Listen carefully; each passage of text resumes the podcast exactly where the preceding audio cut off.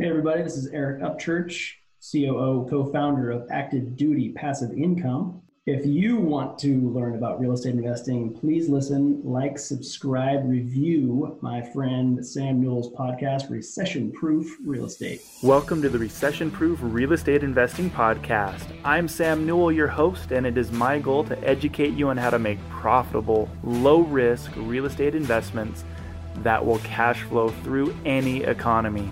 I interview the top real estate investors and entrepreneurs in the country to find out what they have learned and implemented since the 2008 recession. With over 10 years in real estate investing, it has become my goal to help others invest for double digit returns, but to also stay safe and not get caught in the next downturn. Tune in and become recession proof. So, what's new for you? What's going on with, with Eric Upchurch? Man, we got a lot going on, and I gotta say, first off, are we gonna go? Are we are we live? Are we gonna go do this thing right now? Hey, it's recording? I just like to kind of ease our way into this. Yeah, so. I like that. And, and, honestly, where I wanted to start was just saying thanks. I, when I we we've only kind of known each other through the real estate world for not that long, right? The first time I saw you in person, I think, was at that golf the golf course, the uh, meetup, the meetup, yeah, down in L.A. Yeah. And and to be honest, I was kind of starstruck initially just because I had seen you around and and heard you and I knew who you were through, you know, the the kind of network. I was like, oh, there's Sam. Holy cow, I want I gotta go and say hi. And it's funny because, you know, I understand also that you're just a guy like me and and whatever, but when you see somebody that you've seen you've you've met kind of virtually or seen around getting around doing the right things and things that you want to do it's it's still like, what do I say? You know, how do I hold my hands? what do I exaggerating, but but you. Like well, no, I, I, I, I yeah. Yeah, I, I, love what you're doing, and you know, I see you as somebody who is doing kind of what we preach to to our community, also, which is just get out there and take action and help people along the way, right? I mean, so you know, thanks for being part of that, and we're obviously in a mastermind together now, and you know, I think we're both doing good things for people. So Absolutely. You guys are doing huge things. And, you know, it's funny because I listened to what you talked about at, at the mastermind group, and you're actually helping individuals with, you know, and that's maybe something we can talk about a little bit is, you know, these, these veterans who have issues and someone said you actually saved their life, which is huge. I have friends yeah. that are in the healing waters, which is very similar. They take veterans with PTSD or who have lost something and and take them fly fishing, which is what I love to do. And yeah, it's awesome. And I think a lot of people can give money, and, and that's an easy way out to say that I gave back, you know, is giving some money. When it gets personal, it's so much more real. And that's something I want to teach to my kids, you know, is actually make it personal. Help yeah. someone's life. Um, giving money is important because there are people and organizations that really utilize that money well, but actually touch someone's life, that's that's a whole nother level. Yeah, I mean that you know you saw me up there talking and and getting a little emotional about it, and I actually called it beforehand because you know I do get emotional about it when we talk about not just changing lives but saving lives. It's a it's a very I mean that talk about you know in the military community, it is it is great to help others financially and learn kind of that some of the things that we're doing and how to do it and but the real reward and we realized this just a couple months ago really with what we're doing uh, that's new um, is that we can do something a little bit greater, which is to, to actually set, help save lives. So that was a touching moment. And that was, you know, we've only been doing, I guess what we're talking about here, guys, just to be open about it. And so you. Yeah. Tell it, tell us exactly what the organization is and, yeah. and what you're doing. So our company is active duty passive income, solely focused on financial freedom for those who serve, whether you're active duty or a veteran. And we wrote a book called Military House Hacking that Rod Khleif actually wrote the um, the forward to, which is which is pretty neat. That launched last November and kind of propelled us. And we didn't do this as a as any kind of money making thing. Uh, making money in books is uh, pretty tough, I think, these days. But but it certainly put us as uh, kind of an SME or subject matter expert in the military real estate investing niche. We'd also had a, a single family real estate investing course. And that's kind of our platform for active duty passive income is the education piece, right? So now people are coming to us kind of out of the woodwork because we're in this space and we're kind of known as the leaders in this space now and we have a lot of opportunities and so moving, let me just get right to what I was what I was going to talk about, which is a new initiative called ADPI, or known as ADPI, Active Duty Passive Income. But ADPI helps is an acronym helping everyone live post stress. So, and I, I, am passionate about this, and all it really is right now is a it's a group of veterans and active duty guys and gals who get together once a month and on a Zoom call. And this is all free stuff. And we're not even a nonprofit. We don't even take donations. It's just free stuff, right? It's just we're just trying to get people to progress in life and transition from the military to civilian, or if there are civilian, uh, transition and just keep moving forward without getting into all the complicated things that vets can. So ADPI Helps is a monthly Zoom call for PTSD and addiction, people who have are suffering from PTSD and or addiction, drug issues or whatever it is. And those two kind of can coincide. And I'll talk about that if you want. But mm-hmm. um, so the fourth Wednesday of every month, we have a free Zoom call where everyone just kind of gets to see each other. People can be anonymous too. We have people just who like to leave their screen blacked out sure. and and put an anonymous username in there. And that's totally fine. But they're listening and they're kind of in, able to engage just auditorily, just through, you know, just listen and sit there and and kind of realize that they're not alone. And so that's that's has an impact. We have a new blog series called ADPI Helps Save One Life blog series, mm-hmm. where our members are um, our members just being anyone active duty or military, they're able to submit a, a blog article talking about their experience. My mom actually just wrote one for us, coming from a parent's perspective when her son went to combat five times.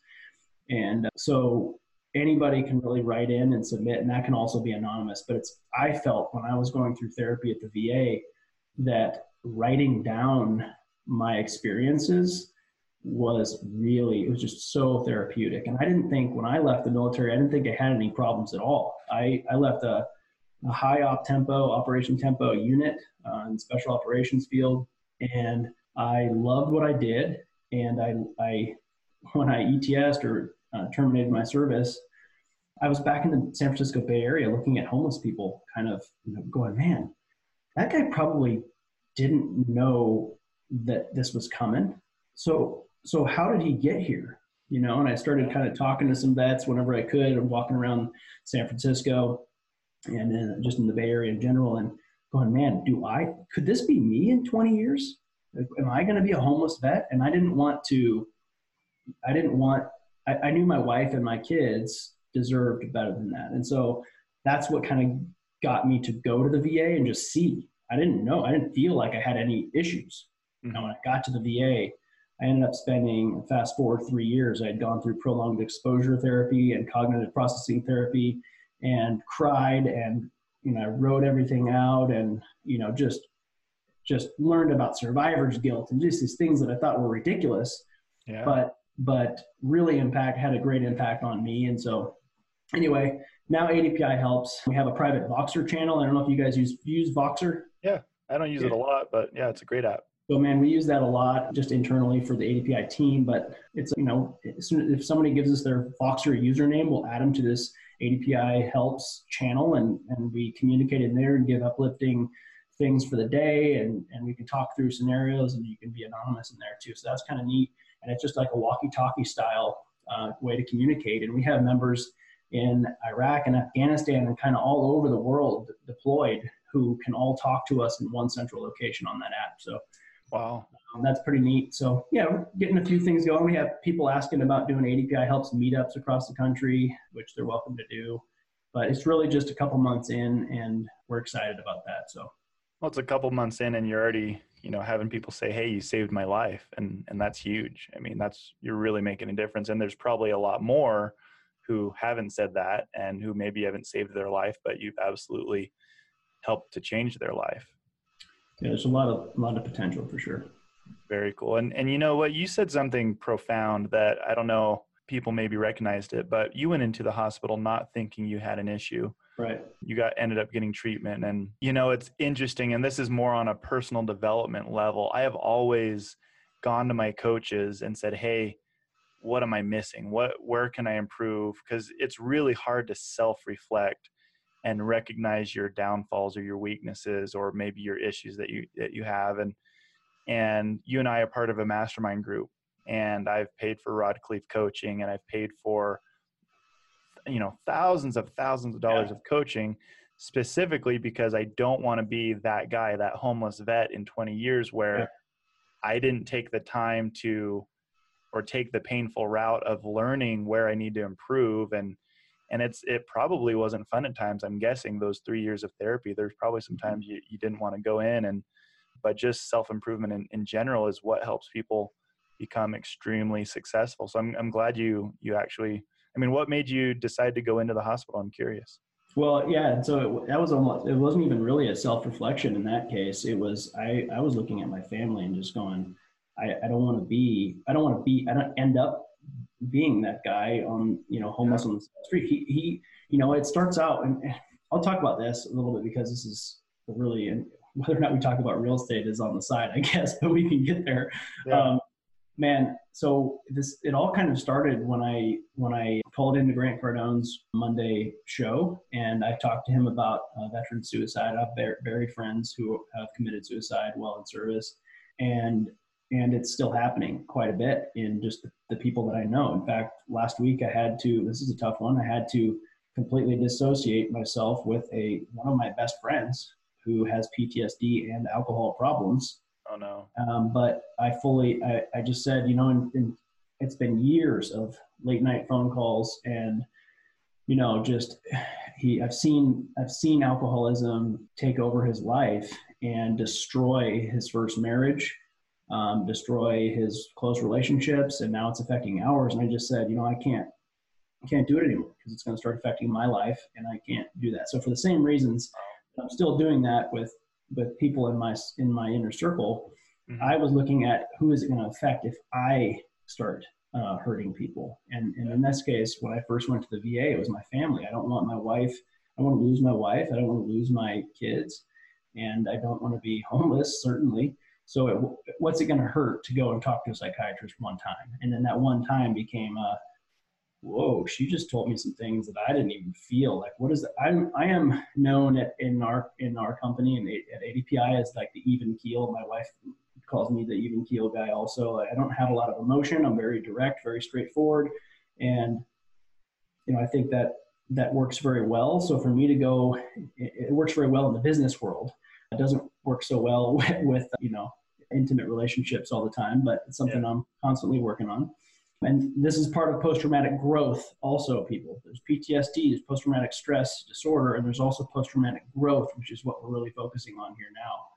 So, anyway, I just wanted to to make sure that my it wasn't self reflection. It was I need to make sure my family is going to be okay, and that I'm still a part of my family.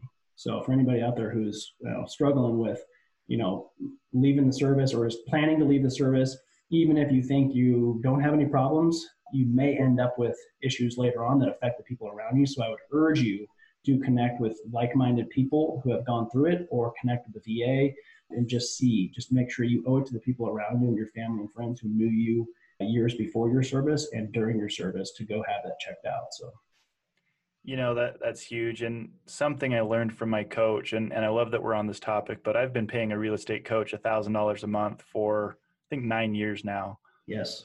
And and it's helped me make money, but it's really helped me make a huge, huge gains, leaps and bounds in my personal development.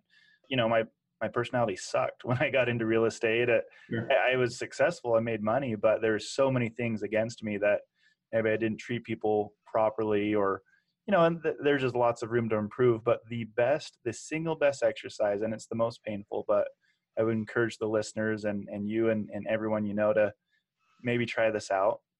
But ask three friends, three close friends, to write you an email and just list off the two or three things that they absolutely either can't stand about you or wish that you'd improve. And I, uh, I think I had 10 people do it. I had my broker, some of my fellow real estate agents, my wife, my real estate coach I'll do that.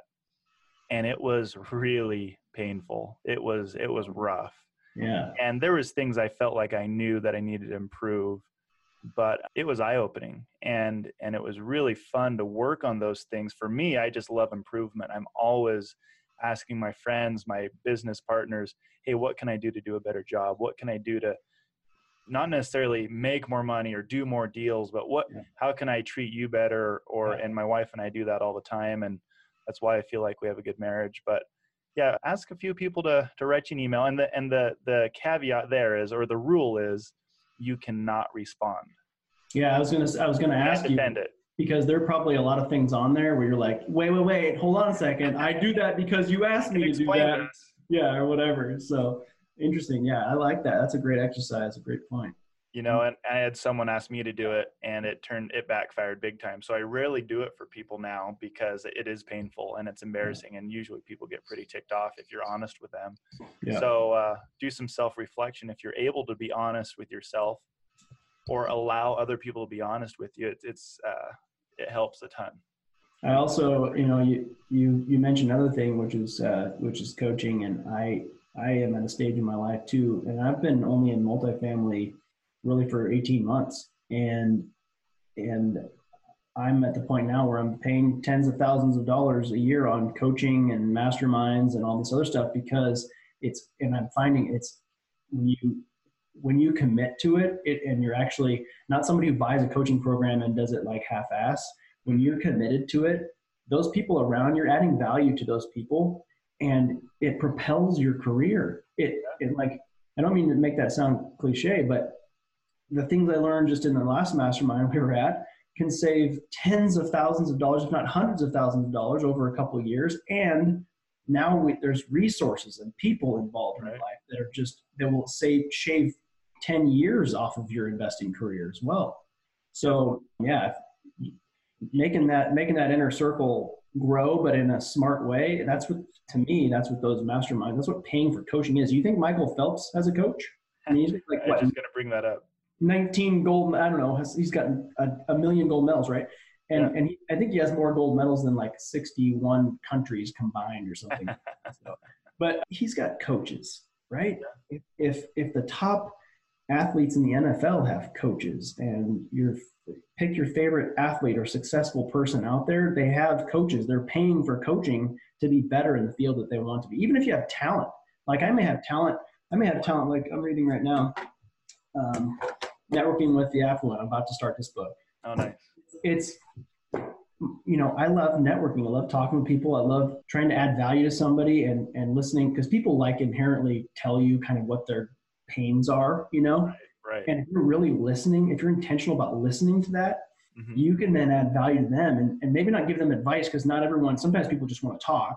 Right. But if you can figure out a way to work in something that you've done to help them out, adding value in this industry is crazy important. So no matter what group you're in, mastermind or small coaching group or local meetup or whatever it is, trying to add value, which is what you just said, trying to add value to the people around you. And it's not about the money at that point. You're able to change lives and people value your presence. So yeah, and, and you have to educate yourself and and that's the thing that, you know, when I took a step back from my business last year, I said, you know, I, am making great money as a realtor and I'm investing and, and this is all fun. It's, you know, more than I ever expected or wished for. But is this the right value for my clients? My clients trust me with hundreds of thousands, sometimes millions of dollars. Mm-hmm. And are these fourplexes I'm building the best deal for them? What if the market crashes? And and it's hard to take a step back when you've hit you're kind of you're, you're doing well, you know, and but I did, and and I could have easily teamed up with a new team and built more fourplexes. I didn't feel like that was the best deal. And what I'm doing now is so much harder than building fourplexes. It's so much harder. You know, my first fourplex community in Boise, I sold out in about a month and a half. $35 million project, 67 fourplex. It was easy just because people love that stuff because it's there's so many people talking about buying duplexes and fourplexes. Yeah. But if you actually look at the downturn, look at the numbers and study who really did the best, it was the people that owned multifamily. So so instead of building more fourplexes this year, my goal has been to help my investors transition out of single family and duplexes and fourplexes into these large multifamily deals and I think I'm adding value, but I would never be anywhere close to writing offers like we just did today on a deal without the coaching and and you know you're so you're so accurate. I wanted to compare a couple. I like the NBA. I don't know if you watch basketball, but can you think of you know some some Michael Jordans, LeBrons? We can always think of the good examples of people that had coaches. Tim Grover was their personal trainer. Michael Jordan paid Tim Grover to only train him until he retired. Tim Grover wasn't allowed to train anybody else. Now he's trained, you know, LeBron, Dwyane Wade, Kobe, all the big stars. Sure. And then you have Allen Iverson. How did Allen finish his career? You know, you have the famous practice. You know, he's talking about practice. And he finished overseas and he's broke. Or let's take Carmelo Anthony, the almost absolute clone to LeBron James, does not allow himself to be coached, does not pay for extra coaching. LeBron pays Tim Grover to to take care of him and rehab him and help train him and, and to get better. LeBron's the most dominant player I've ever seen in the NBA other than Shaq, uh, physically and, and just winning as well. So you have his almost exact clone, 6'8, 260 pound Carmelo Anthony with the same skill set, who's never won a championship, never will, and he can't get a contract right now. Crazy. Because he won't hire a coach or, or allow himself to be coached. And he's probably known also as a guy who refuses to pay for coaching, which, you know, it's a small world in the NBA, and, and coincide that with with multifamily. It's a small world in the multifamily arena. The industry that we are in is a small world. You bump into people, uh, you build your you build your reputation, and you've got to sleep in that bed every night. And so that's why I mean we're kind of uh, maybe eventually in this talk, this call we'll talk about multifamily but i really like that you're focused on helping others because you know i'm a firm believer zig ziglar was absolutely right when he said you can have anything you want if you help another enough other people get what they want yeah. and for me when i'm advertising to these these clients or going up against other syndicators other realtors it's really easy for me to see to see through what they're pitching. And most of the time, I think my clients can as well. They can see someone really chasing a commission, chasing an acquisition fee versus, you know what, we're not going to do this deal and here's why. Or here's a good deal. It's not as sexy as these other guys are advertising, but I'm looking out for your best interest long term, not just a quick yeah. get rich quick. So tell me a little bit about what you're seeing in that realm. This is the name of the podcast is recession proof real estate investing, but you've been in this 18 months. You've probably had a lot of deals sent your way by brokers. You're competing with other syndicators. Yeah. Um, what are you seeing that maybe it's not a team play? It's it's not looking out for others? I mean have you seen any any examples of that? You know but i'll just say it. Our you have to go through a lot more deals now to get one that that works. And and yeah we are syndicating. Well actually we're under contract on an 80 unit right now and it's um nice. it's uh, and and I just found out today that we have a 71 pad mobile home park also that we're that we're coming back to. This is actually just I literally just got a text a, a little bit ago, but we had this one under contract, a 71 pad uh, mobile home park under contract three months ago, mm-hmm. and it fell fell out from through some disclosures and some other stuff and now we got it at a hundred thousand dollar discount because we waited we waited three three months. Nice. So anyway, anyways, totally got sidetracked there. But so yeah, we're we're doing some syndication JV also, and it to me it's just I don't focus on the stuff that you know that other people are doing as much. I just know that for us, it's we have to protect the people that you know our constituents basically are all of our brothers and sisters in arms. You know the people so we we you know while you were saying your last statement, I was thinking about kind of what we did initially was we built a community first, the active duty passive income community, and our podcast and our 4,000 member Facebook group, which is a, a small amount right now, 4,000, but everyone, it's a closed Facebook group. Everyone has to be vetted to get in. Yeah. So, so through that community, we have built this inherent trust. And through, you know, the military niche, military and veteran niche, there is that bond of of things that we've been through and seen and done. And everyone's been through basic training at very least. And you know a large portion of people nowadays have been deployed into combat. So so there is that inherent trust. So for us it's we have this community that we are. We are the community. We are completely related to this community on a very deep and real like blood sweat and tears level so for us our primary concern is service. It was during our service, but it doesn't have to end after we get out. And so that's kind of what ADPI is focused on is just continuing to build rapport, momentum, and service for this great community. So yeah, I mean, we have to, as far as recession proof goes, we want to have a recession proof community as well. So the things that we are doing, the actions that we are taking, we're also able to help others implement. And we are a very conservative group of people, people that are inherently not risk takers because our lives are risky as they are. So, right.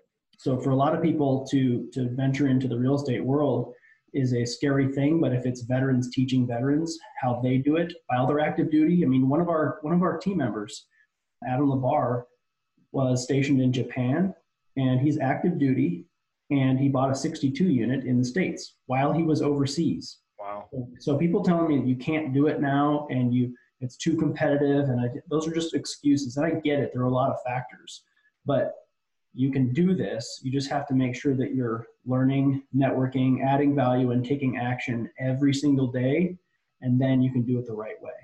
So kind of full circle to like looking for a lot of looking through a lot of deals to get one, right? That's huge right now. it's it's exciting to jump on a deal. It's it's not like 2012, 2011 when I yeah. when I started flipping homes in 2010. You know, you could look at 10 and probably nine of them were were good deals. You know, yeah. that's the crazy, crazy thing. And how are you finding your deals now? It's tough. We're cold calling brokers. I personally, I cold call property owners in Boise and in, in Salt Lake. I'm licensed, a licensed realtor in both areas. Um, talking to property managers, literally just trying to talk to anyone in the industry. So it's it's tough, but but we're looking, and, and I think that's the thing that your listeners, you know, you provide huge value. They really need to understand is conservatism. I think can be appreciated a little bit more in your group because, like you said, you have a risky lifestyle, high stress business that you're in, in the business of military, and it takes a long time, hundreds of deals to find those few good ones to do. And so I really respect that, and and that, those are the type of people I like to associate with that understand this is a long play. You have to put in a lot of work yes. to to make this work and i've been you know looking for deals for one year now. So built my fourplexes got out last july of that i've been looking for deals to syndicate since then i helped raise money on a few deals of, that other people found but personally i haven't felt comfortable with anything i found and so we've written offers but we won't come up on price you know and good good for you so yeah it's it's interesting but Tell me about your veterans though, because I feel like I don't know what a veteran makes. I don't know what you make while you're in the military. My brother-in-law was a Marine for four, you, four and a half, five years.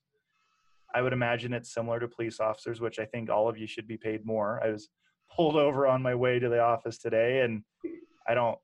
I respect police officers. I think they're great. I think they should get paid more. You know, because yeah. it's a high stress job. I did a ride along in December with my brother-in-law, and we responded to a murder and, and a shooting and that's high high stress and you know the people that are saving you know 5 10% of their income when it's only 40 50 60 70 80,000 a year it's even more important to them to find someone like you who isn't excited to just do a deal no matter what isn't excited just to throw their money at a deal because mm-hmm. because you want to get a commission so talk to me about what kind of metrics you have in place to make sure these people and their hard in, hard earned income are, are protected? Yeah, I mean, so right now, well, first of all, I'll, I'll just answer your question. When I was a I was a staff sergeant in the army and um, making you know approximately forty two thousand dollars a year or something, and you know imagine imagine imagine going to it's just kind of a weird thing to even think about now looking back, but imagine going to a combat theater, whether or not you're actually in combat or not. You're in a you know an area where mortars are launching and whatever, and you're sitting there making forty grand a year. Yeah. And then you come back to the states. So I was in Georgia my entire career in the military, and my wife's from California, so that that brought us back to the San Francisco Bay Area. And my eyes, I'm an Iowa kid originally, so my eyes when I came back to to California uh, with my wife to live here I was like, well, and this is 2011. my eyes were like, oh my gosh, wide open because how are we going to afford on a forty thousand dollar? I mean, thank, thankfully we went through the Dave Ramsey get out of money debt snowball thing in two thousand seven, right? Yeah. But we were smart with our money, but I wasn't making enough money to afford a five hundred thousand dollar, you know, duet in in a suburb of San Jose, right? Yeah. At the time, and thankfully, I had the VA loan, and this is something we talk about extensively in our book. But the VA loan allowed me to put zero down, no PMI, get it on that property. Two years later, we're 689, sold it, and did that two or three more times, and that's how I kind of built up my my working capital. But awesome. yeah, so it's hard. So I want to say this: it's it's that I got sidetracked there, but it's to say that I didn't have a lot of money when I left the service. And a lot of people who leave don't. And they're either counting on a retirement, which by the way is ridiculously low anyway. You maybe maybe you make three grand a month for the rest of your life if you bust your back and knees for 20 years. Mm-hmm. Um, and there's no the financial literacy of the military, not to their not it's not their fault, but they're just not people in the military are not taught about financial literacy by and large, right? Right. So, so the money that I had um, saved went into coaching. I went to a single family fix and flip seminar, got roped into the whole thing, the hook, line, and sinker, you know, 25 grand of like really, really hard earned money, right? Mm-hmm. And ended up making quite a bit more from that, not from the process they taught, but from the people I met at right. that event um, that I kept in touch with. And, and there's a longer story there, but so so that money, so now protecting as far as protecting and, and helping recession proof to keep on on topic, our constituents, our members, right now we're investing only with our team. And uh, this is our first ADPI Capital is our is our company, and this is our first uh, apartment syndication. It actually may look like a JV because we have found quite a quite a network of investors, and we may not actually have to raise money for this one. So pretty neat there. But down the road, we're going to be keeping to those principles of this sucker better cash flow at like 60%, you know, economic yeah. occupancy or something, you know. Right. And because when the market shifts, I'm owning, I'm going to own a, a, a, great asset that, you know, people need, a tangible asset. And You have the five pillars of real estate and all the things that you get out of ownership of, of a piece of real estate. But we're going to do it to make sure that it, it, there's enough meat on the bone, and that may take a thousand, you know, underwrite a thousand deals to get one, but we're just not going to take that risk otherwise. So that's awesome, man. I love it. You know, I have a good friend. His name's McKay Vowles. He was in the Marine Corps. Uh, still, I don't know what he's doing. He, he's uh, he's a paramedic now, but you know, he's helped a lot of veterans and, and active duty as well. House hack and yeah. use that that amazing VA option to to put nothing down. I do have a question. Do do you still have closing costs when you do a VA loan? I've actually never helped in 9 What's, years of real estate. You never helped you had a VA loan? So yeah, let me let me explain this real quick. So our book, by the way, is free on our website. So anybody who wants it, just go to our website and, and we'll uh, put a link up. Perfect. So it's called Military House Hacking. And so here's the general principle. So to answer your question quickly, yes, you do have to pay closing costs, mm-hmm. uh, but you can roll them in. So okay, here's a scenario. Private Joe Snuffy and buys a, well, let's say maybe he's an E4 or something, so maybe not a private, but as soon as you can live off post mm-hmm. or off your installation and you're not in the barracks anymore, say you want to buy a, best case scenario, you want to buy a fourplex, and we have people doing this. Yeah. Buy, a, buy a fourplex with a VA loan, zero down, zero PMI, mortgage mm-hmm. insurance, right? So you're not paying extra because you have less than 20% down. Right benefit to the VA loan. There's a VA rehab loan, which I'm not an expert on, but I know that if you have basic repairs, maybe some flooring or some stair rails or you know basic things to make the property livable, you can use a VA rehab loan as well to coincide with the VA loan above and beyond that. So say you, and this is an owner occupied loan, this is not an investor loan, right. but it does allow a from one to four units. So if you can buy a fourplex, live in one unit, and there's a stipulation you have to move in within 60 days.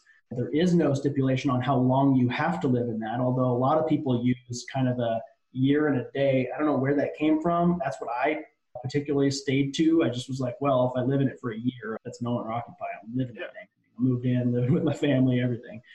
So there, but there's nobody saying how long you actually have to live in it to this point. So, so what you're doing here is you're living in one, you're renting out the other three units, you're improving one, and maybe you live in it for longer, and you can move from from one unit to the next and and improve those as well. You know, uh, doing some some light renovations. Either way, along the path, your your uh, tenants are paying down your mortgage, and you're maybe living rent free and cash flowing.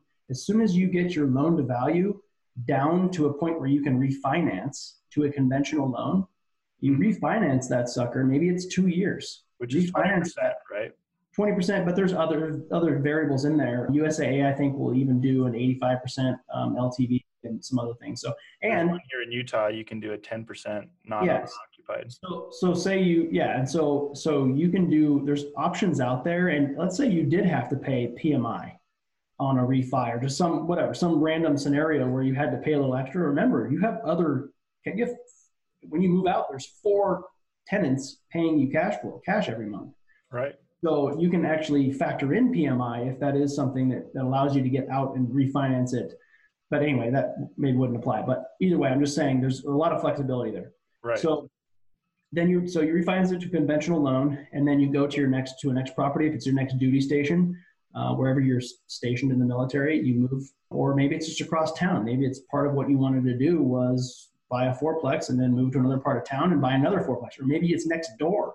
Right and then you buy that one with zero down, no PMI. You move into the sucker, you renovate it, you just repeat that process. You could easily have 10 fourplexes that you put no money into in a 20 year 20 year span.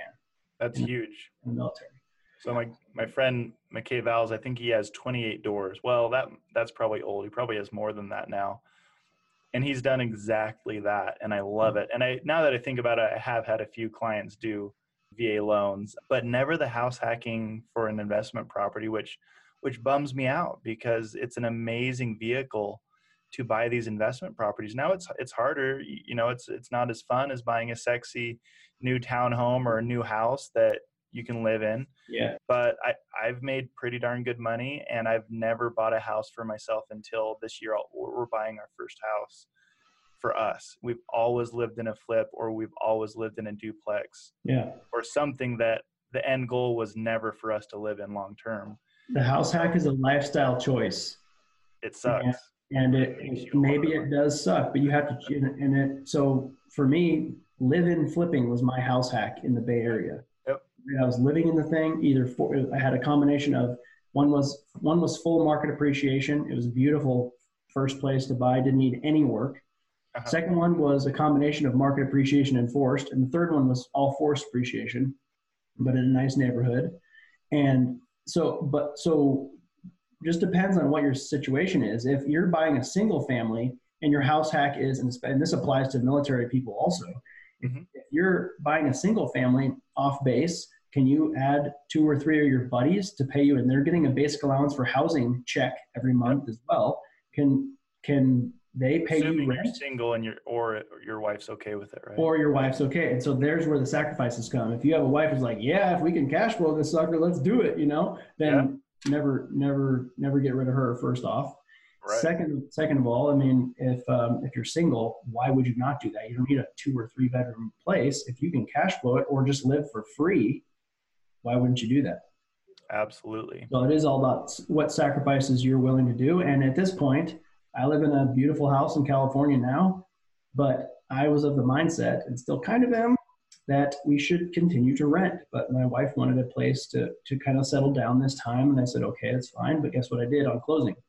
Simultaneous HELOC because I can use that money to buy properties elsewhere. So right.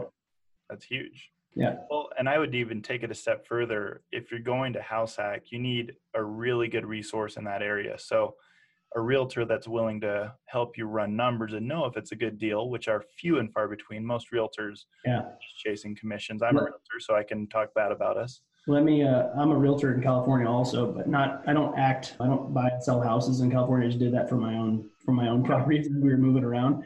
But let me talk about that for a second. So as far as real estate agents go. ADPI has uh, something called the Inner Core Coalition now, which is a referral network of agents. We are passing warm and qualified leads off to agents across the country. Oh, wow. So they end up with us, we vet them. They have to be military or veteran. And we are through just through our our community, we're getting a lot of leads every month. We send them to our trusted military lender uh, that we know and work very closely with. They get qualified, or they even can get helped out with you know debt or credit issues if they have those, and then they get handed off to agents across the country. So, yeah, it's pretty it's a pretty neat thing, and no commissions. We don't take a commission or anything from the agent, so that's a pretty cool thing too, and that's growing relatively quickly. You know, I just had an idea while you were talking. You know what would be really cool is, and I would do this all day long with with someone that's trying to house hack and I've offered it to clients. Never a veteran. I don't. I haven't worked with a lot of vets or, or active duties, but I've offered this to clients in the past, and they've never taken me up on it. But you know, if I'm going to get a three percent commission on, a, let's say it's a three hundred thousand dollar purchase, that's nine grand. That nine grand can go a long way, and I imagine there may be investor-minded realtors out there that would be willing to roll that commission into some of the rehab or into closing costs or into whatever needs to happen to make that duplex, fourplex a rentable. I, I would do it all day long. If someone else is going to be living in it, managing, managing it, doing the work, you know, that's an extra 10 grand that could go a long way for the rehab because a yeah. lot of the times, you know, these, my buyers, whether they're veterans or not, or active duty or not, that extra rehab is, is kind of hard to do because it's extra money that they have to come up with. Yeah. Um, so I wonder if there's realtors that would be willing to throw their commission in and and just be a tiny partner on the deal. And yeah, I was gonna say more like a JV. Yeah. Yeah. Yeah, I'd do that all day long. That'd be amazing. That'd be yeah. fun. So, I mean, that's essentially what you do in syndication, right? You don't need to get a big paycheck up front. You're doing a deal to create these partnerships that are win-win down the road. So maybe not a lot of realtors would look at that because most of them are chasing commissions, but I know I would, and there's probably a number, you know, I don't know how we find them, but yeah. something to look at, I think. That, that probably comes down to the relationship, right? If you have if you have an agent that you had a really good relationship with and pitch it to them, I'm sure I'm sure that could work out really well. Yeah, but you're right though. I mean, most real estate agents are just are retail, right? It's like, okay, go, let's get this one done and on to the next one. And, and yep. right so you're trying to put, you know, food on your table. So right. But, right. but there are certainly some investor friendly uh, real estate agents out there that are harder to find in the single family world for sure. But absolutely. Well, cool. So I, I, love what you're doing there. I love the advice. I, you know, my brother-in-law is a, a, a veteran and I'm, he's thinking about moving and I'm like, Hey dude, buy a duplex, buy a fourplex. I'll help yeah. you do everything you and, and doesn't want to, I don't blame him. I wouldn't, I, I haven't loved living in duplexes and fourplexes, but what you know what are the biggest barriers to entry i think one is the fear of just having crappy tenants and being a landlord sucks you don't want to get calls yeah. Clogged toilets um, i think there's ways ways we can mitigate that risk and the nastiness of being a landlord but what do you see eric as or why do people not house hack and not take advantage? Yeah, biggest barrier to entry, two things. One is mindset, two is lack of education. So mindset is understanding that this is not a get rich quick thing. This is you're investing in real estate. I was just talking to somebody today about this.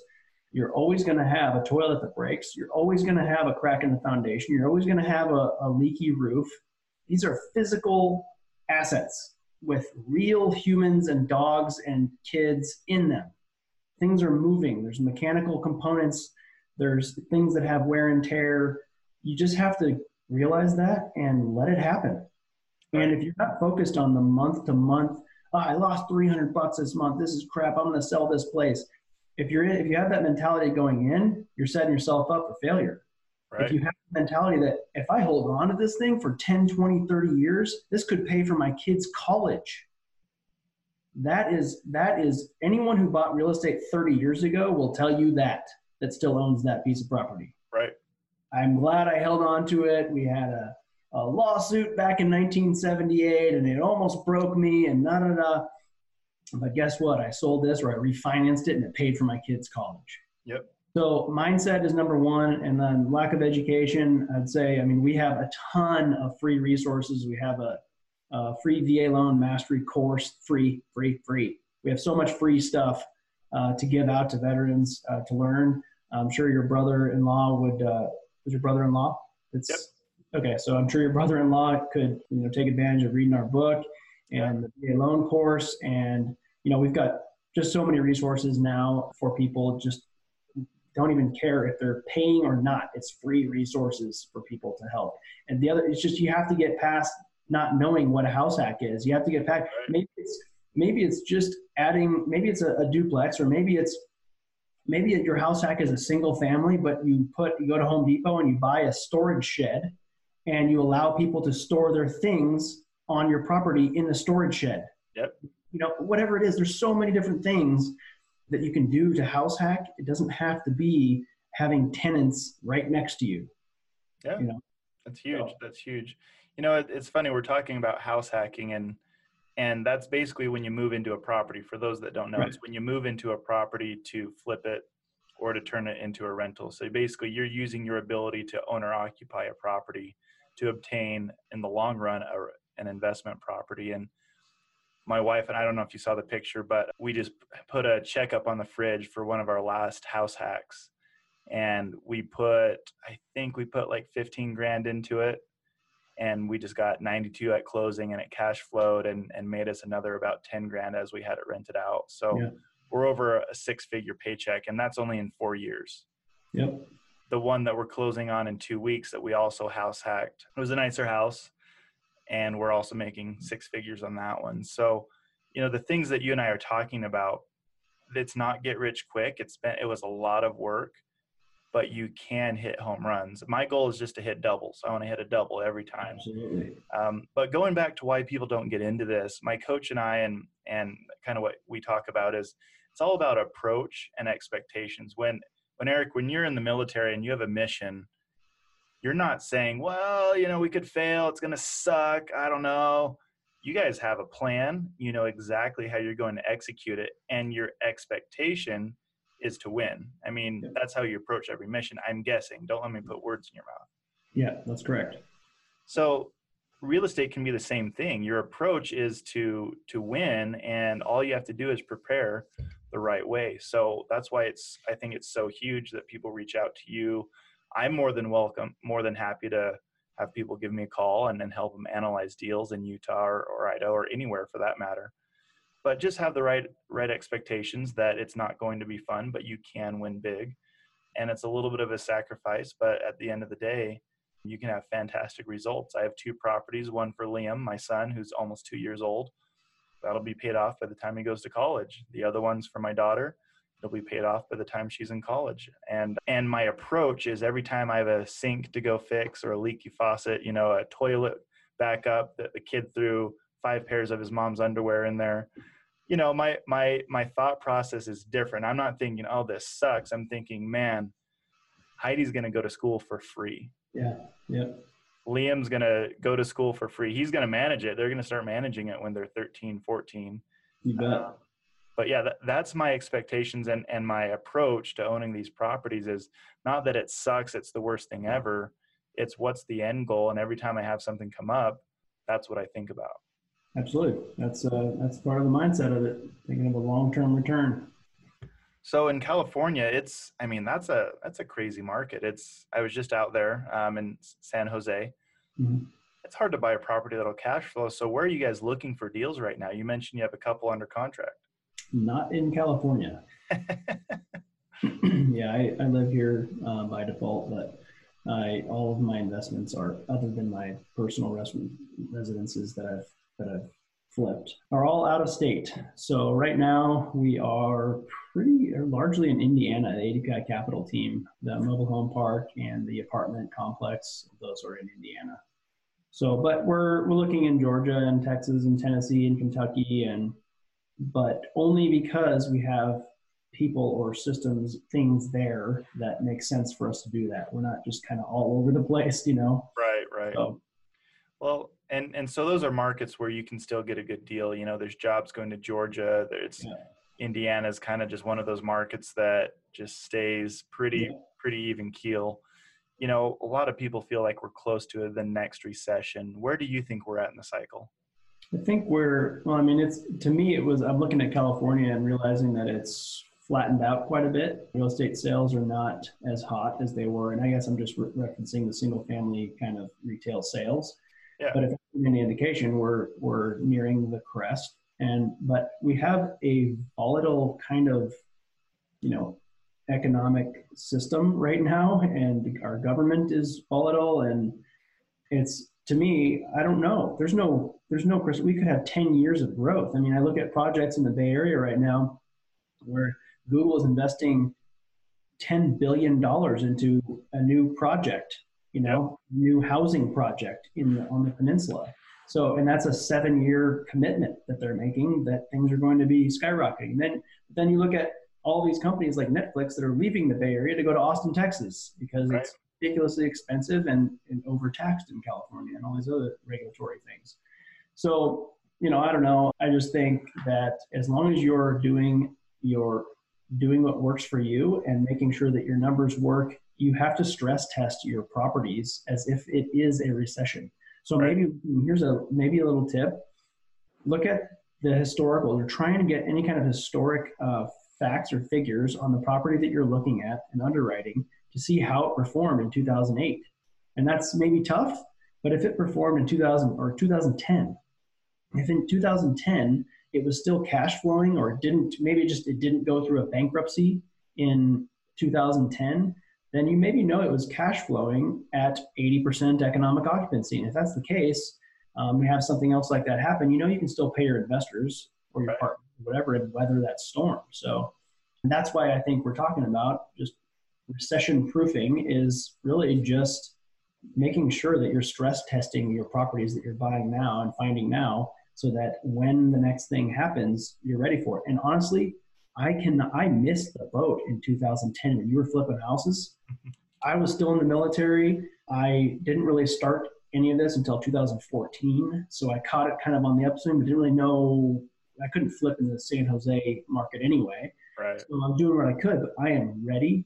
I'm educated. I have coaching in place. I have teams in place. I cannot wait. I hate to say it this way, but I cannot wait to be a part of the next downturn if it happens because I know what to do now. Yep, absolutely. I've been telling my wife, I, I felt like we missed the boat as well because we did a few flips, but the people that did really well were buying big multifamily deals yeah. in the downturn from people that were panicking and hadn't stress test. And, yeah. You know, it's funny, and we need to end soon, but, you know, stress testing is so huge. In Boise and Salt Lake, the two markets where I'm a licensed realtor and I'm building apartment complexes and buying complexes, the market went down by average of 7% is all. Vacancy didn't really go up above 5% and 7% in, in some areas. And rents didn't really go down. And that's on a market average. As far if we look at multifamily, and mm-hmm. this is what's huge, multifamily didn't really change because everyone that built these nice big houses that lost them needed a place to stay and they needed a three bedroom two bath condo. That's why we love this this asset class. Yep absolutely. Well hey last last thing from you. We're going to list all of your your website your email anything that you want listed your free book. My instagram. Your instagram you, have, you provide huge amounts of, of value to your people in your network and i really want people to reach out to you yeah. What's the last thing you can say about that, and, and what's the best way to really take advantage of ADPI and, and Eric Upchurch? Yeah, I mean, uh, I think anyone who knows us or is willing to get to know us will find quickly that our main focus is service. It always has been. As we were serving, three of our three of our founders are still active duty and um, still serving, but we're interested in serving everyone in the military community, both in and out. And we'll continue to do that relentlessly we will never back down. We will never fail because we will never quit. And I just want to tell everybody to reach out. We're completely available. We have tons of free resources and uh, we want to help because if we achieved it and we are still achieving it, it's also for you and you deserve it. Absolutely. They do deserve it. I, and I just want to say thank you for your service. I mean, I appreciate you and everyone else that serves uh, fun fact about me: I was set to go to the Air Force Academy before I left on my Mormon mission. Mm-hmm. Um, had everything done with my you know local congressman and and uh, was supposed to fly F-16s. I got back, and for whatever reason, had a change of heart. Then I entered the um, ROTC when I was at BYU, and then I broke my shoulder, took a break. So I've always regretted not being in the service. Both my grandpas fought in World War II, so I, I have a huge amount of respect for for those that have served, and I really appreciate everything you guys sacrificed to be in the service. Appreciate it.